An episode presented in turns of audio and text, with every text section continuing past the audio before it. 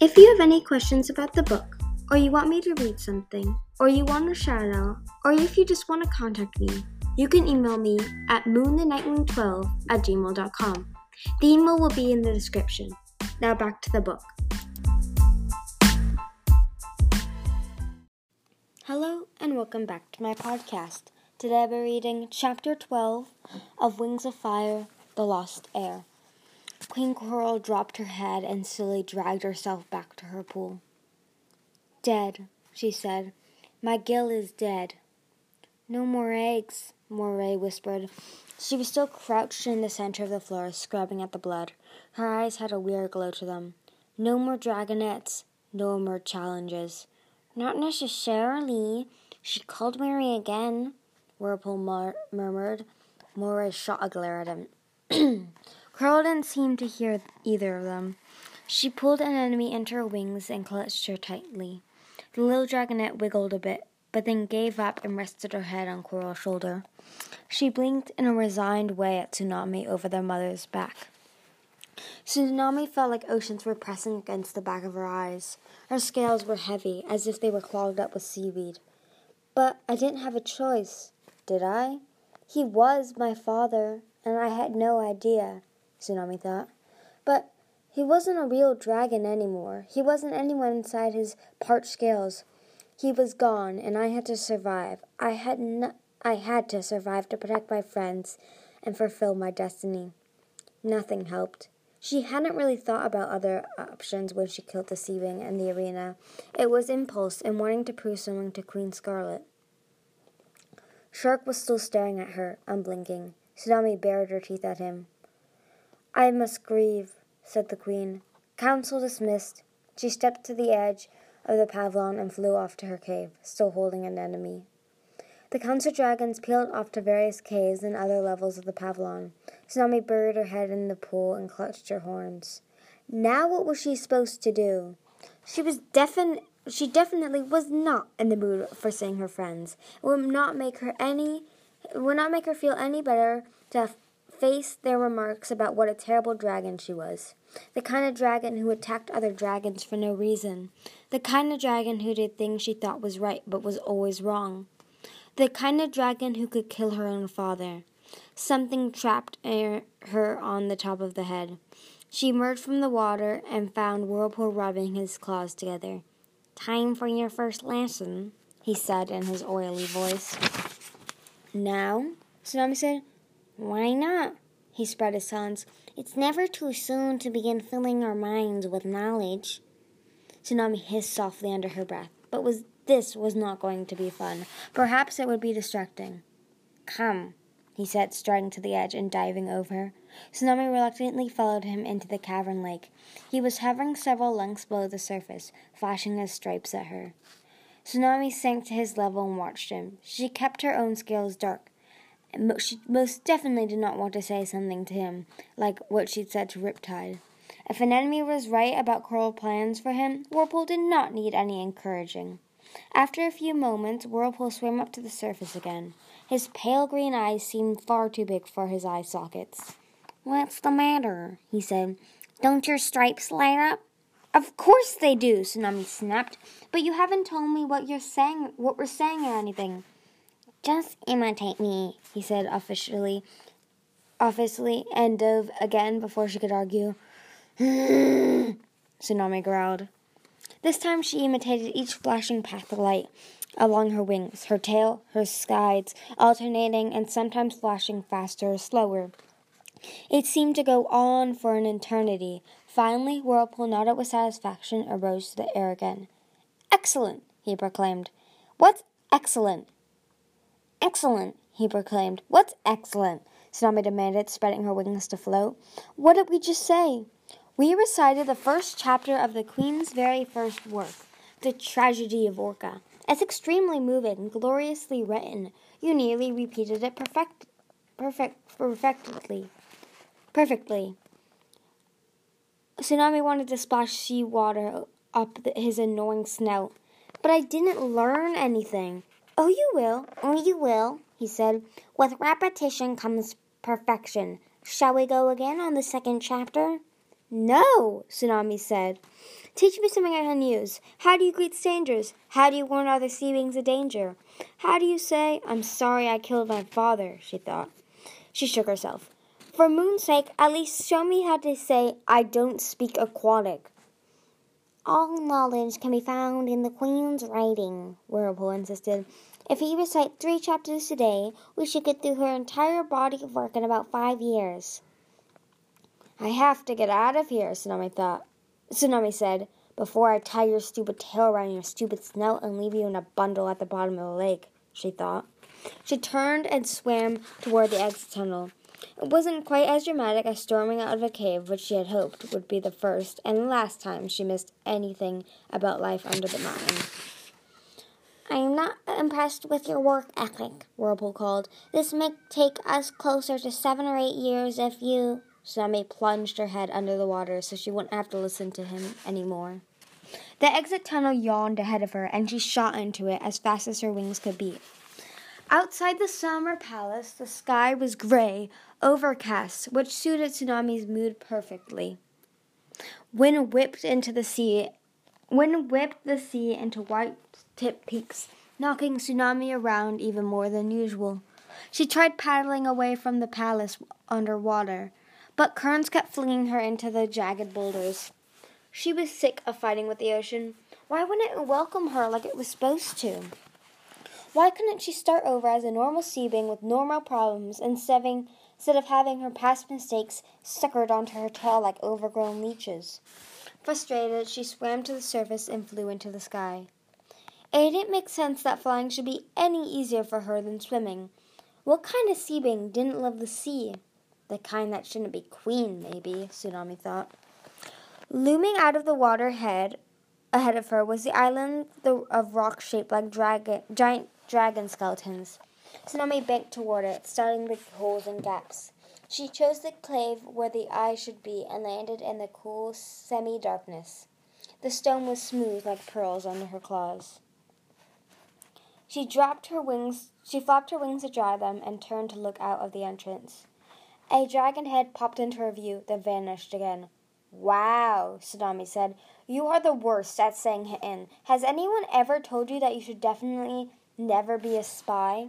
Riptide slowly poked his head around the mouth of the cave. I think I'd make a splendid spy, he said indignantly. Aren't you supposed to be patrolling the outer islands where we met? Tsunami asked. Perhaps, but as you can imagine, I don't have a very important job, Riptide said, made a wiry expression. Her Majesty can't trust me with anything vital. You don't seem like a shady character, Tsunami said, remembering that she was supposed to be mad at him too. She could yell at him. Her first instinct was to yell at him. Maybe I should stop listening to all my first instincts, she thought. She scooted back farther into the cave. Come on in. I'm just recovering from an aquatic lesson with Whirlpool. Oh, Whirlpool. Queen Coral's favorite instru- instrument of torture, Riptide said.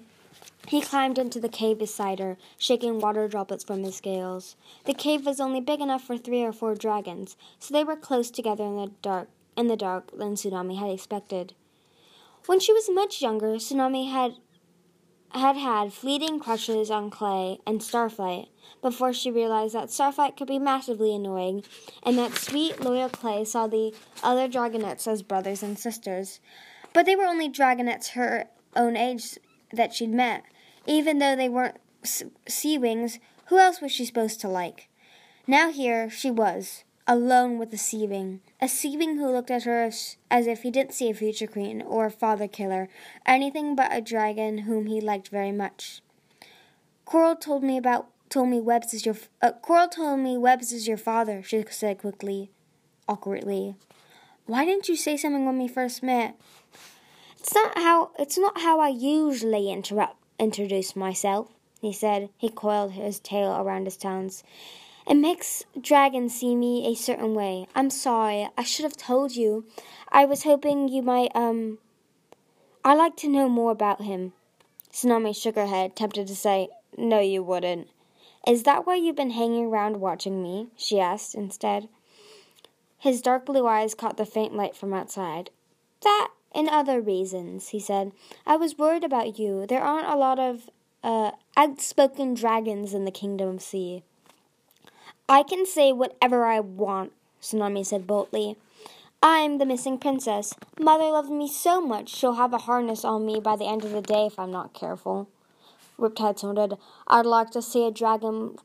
I'd, I'd like to see any dragon try to put a harness on you.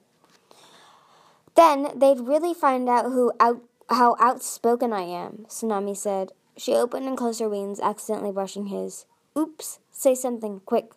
Whoops wasn't so bad, she blurted. Not as bad as the other two. He tilted his head. We had three guardians. The other two, Dune and Kestrel, hated everything, Tsunami said, except maybe Sunny. Nobody hates Sunny. She's too sweet and simple and lovable. She sounds frightful, Riptide uh, said, and Tsunami laughed. But Webs, he wasn't just trying to keep us alive. He taught us everything he could, except aquatic, I guess. He taught us history and geography and all about the prophecy, and he wasn't even that boring about it. When it was his turn to hunt, he tried to bring back prey he knew we liked. It would have been worse without him. She fell silent, thinking. She never tried listening, listing good things about Webs before. It was a lot harder than complaining about him, like she'd done her whole life. It's all right, Riptide said. You can tell me the truth. The end of his tail flicked up and down. I want to hear the bad stuff too. It's good for me. Tsunami took a deep breath. He should have protected us better. If he was the only one who cared, he should have stopped Dune and Kestrel from hurting us and telling us we were worthless. He should have fought us for he should have fought for us, and he never did, except right at the end when Scarlet and the Skywings attacked. That's one thing I'd do, she thought to herself. I'd fight for my friends, even if I'm doing it all wrong. Riptide nodded, looking down at the stone under his talons. Weak and cowardly, he said. That's how he's always been described to me. Tsunami reached out and touched his wings with one of with one claw. That doesn't mean you're anything like him, she said. It's not fair to punish you for what he did. Something tinkled in the air behind, be, between them, like the sky outside waiting for the storm. This is the most um, most improper thing for the sea wing future sea wing queen, Tsunami thought. But maybe I'd rather have this than a throne anyway. Would you like a real aquatic lesson? Riptide asked with a smile. I demand one, she answered. It's dark enough in here, he said. All right, here's what you say to Whirlpool next time you see him. The stripe on his tail lit up three times. Uh oh, Tsunami said, copying him. What did I just call him? A squid brain, Riptide said, my new favorite insult, thanks to you. I'm not sure this lesson is teaching me much more than he did, Tsunami pointed out. Hey, now I'm offended, he said. All right, you asked for it. He sat down and pointed to his snout. These stripes usually indicate questions, like this, this, like this for why, and this for how, and this for when. Sami mic- mimicked him, memorizing the patterns of flashing. It was easier, easier than she expected. Maybe there was one part of being a sea that she wouldn't be a total failure at. After she had the three question patterns down, Riptide said, Try this, try this one. I will protect you. Stripes flashed along his side, and he gestured at the same time. I don't need protecting, Tsunami said. I know, he said. But knowing you, you'll probably need to say it to some, someone one day. Tsunami like that.